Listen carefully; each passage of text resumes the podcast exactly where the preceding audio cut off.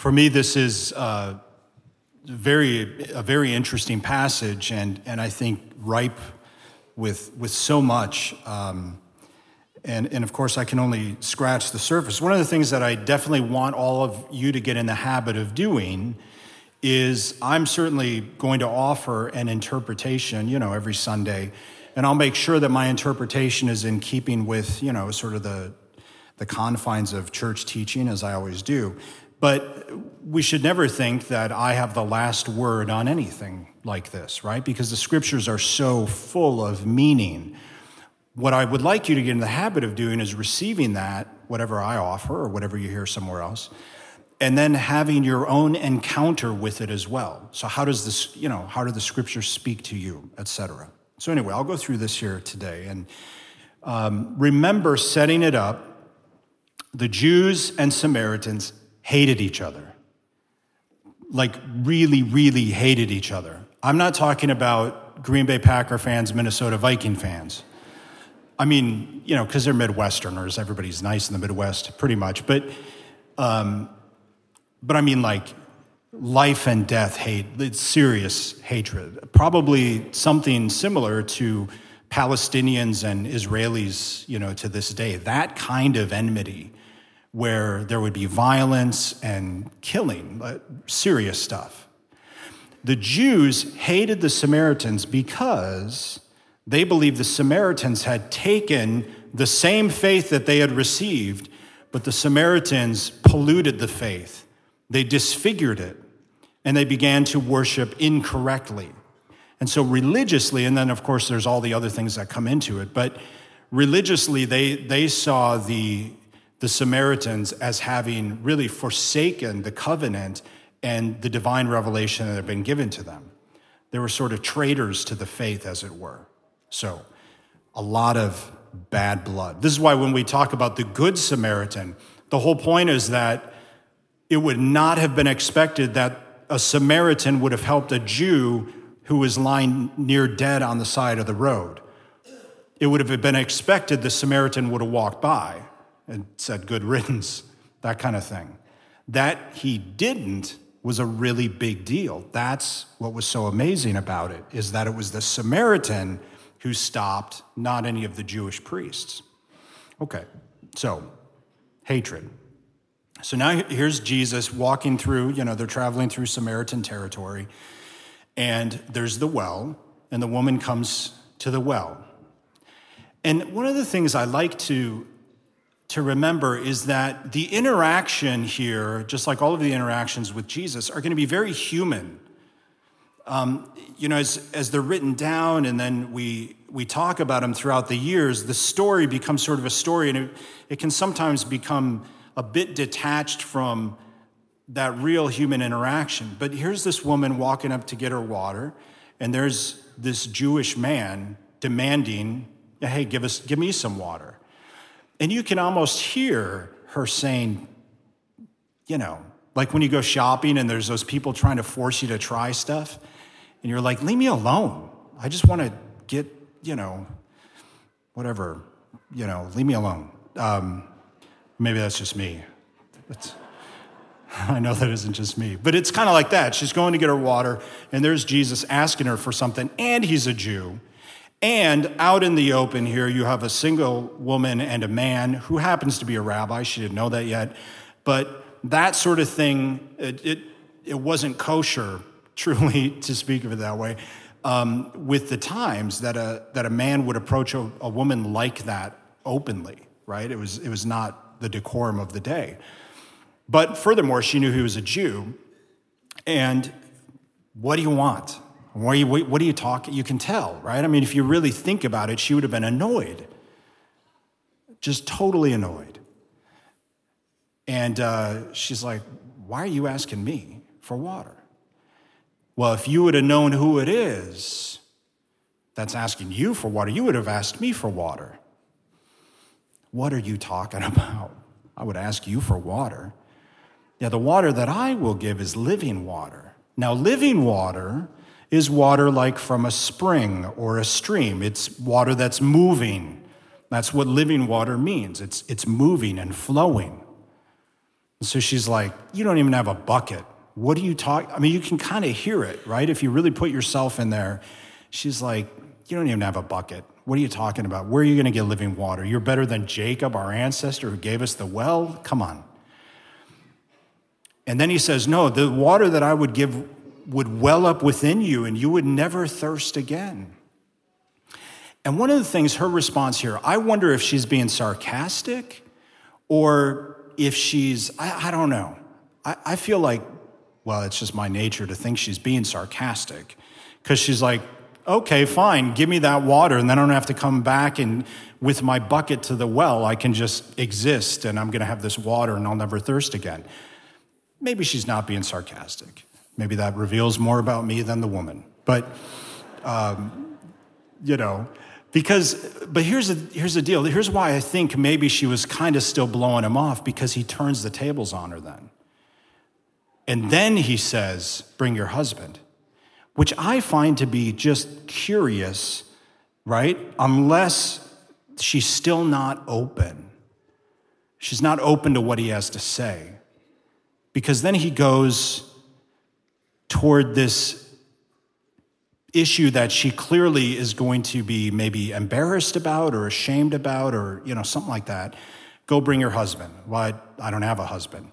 She's not telling the full truth you know she's skirting around the issue. Yeah i know. You've been married five times oops and you're living with a guy and you're not married to him. Another problem.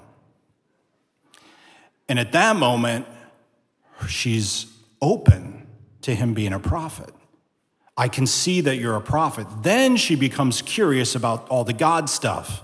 Before that, it was just about this water. But he brings up this issue, and then she, her heart is open, her mind is opened to what he might have to say. I can see you're a prophet. I believe the Messiah is coming too. I'm he, the one talking to you. And then it all changes right? The whole dynamic changes because of this. Now, what's interesting to me about this is once again, Jesus speaks the truth about her reality, but he doesn't shame her. He doesn't say to her, and, and, he's, not, he's not excusing her actions, that what she's doing is okay. He's not, he's not saying that. But it's almost as if bringing that out into the open for her allowed her to receive God's word. Like it was the thing that maybe the secret or the, uh, the stumbling block or the barricade to God for her, right? And she knew it, and whatever, for whatever reason she found herself in that situation or made those decisions, that reality of, of living with somebody not married, she's not married to, and then her whole history, whatever that was, maybe that filled her with a lot of shame or guilt or, you know, whatever. But when Jesus says, Look, I know, I know, she just lets her guard down. That to me is really what sticks out in this gospel. When God says, I know, she just lets it all go. And she all of a sudden has room for faith, which is what he's after. He is after her faith. That's what God's after faith. And so the more that I think about that, the more I, I recognize that in everybody's life, now, for somebody who doesn't believe, often there's some roadblock, some barricade, right? And I'm, I'm not so uh, naive or new at this that I think that everybody here today is just has this amazing faith, right? Everybody's in a different spot. And our faith tends to fluctuate, right? Depending on our trials, depending on tribulations, our suffering, depending on our sinfulness, our faith tends to be, it, it moves. It doesn't just stay static. And what God is constantly trying to do is to get us to grow our faith which he can give us the grace to assist, but then it takes decision. Faith is also a decision, it's a gift and it's a decision. It's a gift from God. Um, we receive at baptism this, this seed of faith, of belief, and then we've got to grow it. and we can let it go. We can, nobody loses their faith. Every time somebody has said that to me, well, Father, I lost my faith. I'm like, really? With your keys? Where'd it go? You didn't lose your faith, you left your faith. You made a decision to stop believing. And it's nobody's fault but yours. It's Lent, so I got to be kind of tough today. So we got five more weeks, then I'll be happy again. But you know, it's Lent, so let's we got to be frank and look at some of this stuff, and that's okay. Um, so people don't just lose their faith, but oftentimes they'll blame other things or other people for why their faith has weakened. And again, this is to offload our responsibility. The only person who is responsible for our faith is ourselves. Now, when we're little, you know, the little ones here, yes, your parents are helping you. But even if you're little, your relationship with Jesus is something very, very important that you need to nurture, no matter your age. If you're a teenager and you're just being forced to come here or you're only here for the donuts, makes sense. Um, but still, it's not about your parents, it's about you, the decision you make. And then, of course, all you old people like me, same. We make choices.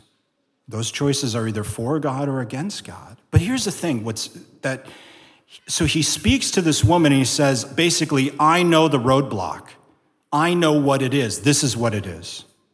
And he didn't really even reveal it all, she revealed it. I mean, really, there's a confession here that happens. She's confessing this sin or roadblock or shame or whatever it would be in her life that was holding her back. And once she confessed that, once it was in the open, she was able to move deeper into faith.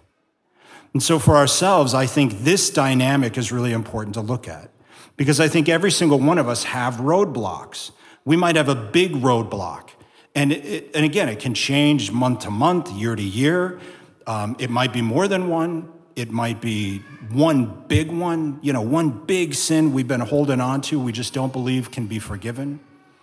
It might be uh, habits that, that are, are getting in the way. It might be resentment. It might be, you know, a lack of forgiveness. It might be anger at God. It, uh, it could be a, all kinds of things. But what I do find is that this is the dynamic of faith. Part of the dynamic is we get these roadblocks and we have a hard time getting past them.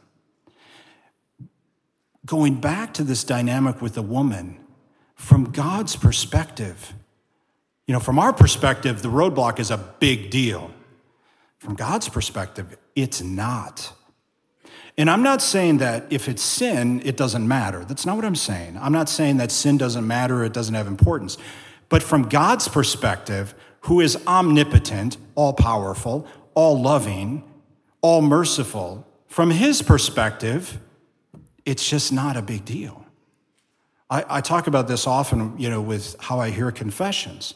I'm like, just tell me, just we're taking out the garbage. Just tell me the stuff. And a lot of times people want to justify it or talk about it because they feel bad or they feel guilty. And I'm like, I don't care. Not because I don't care about you.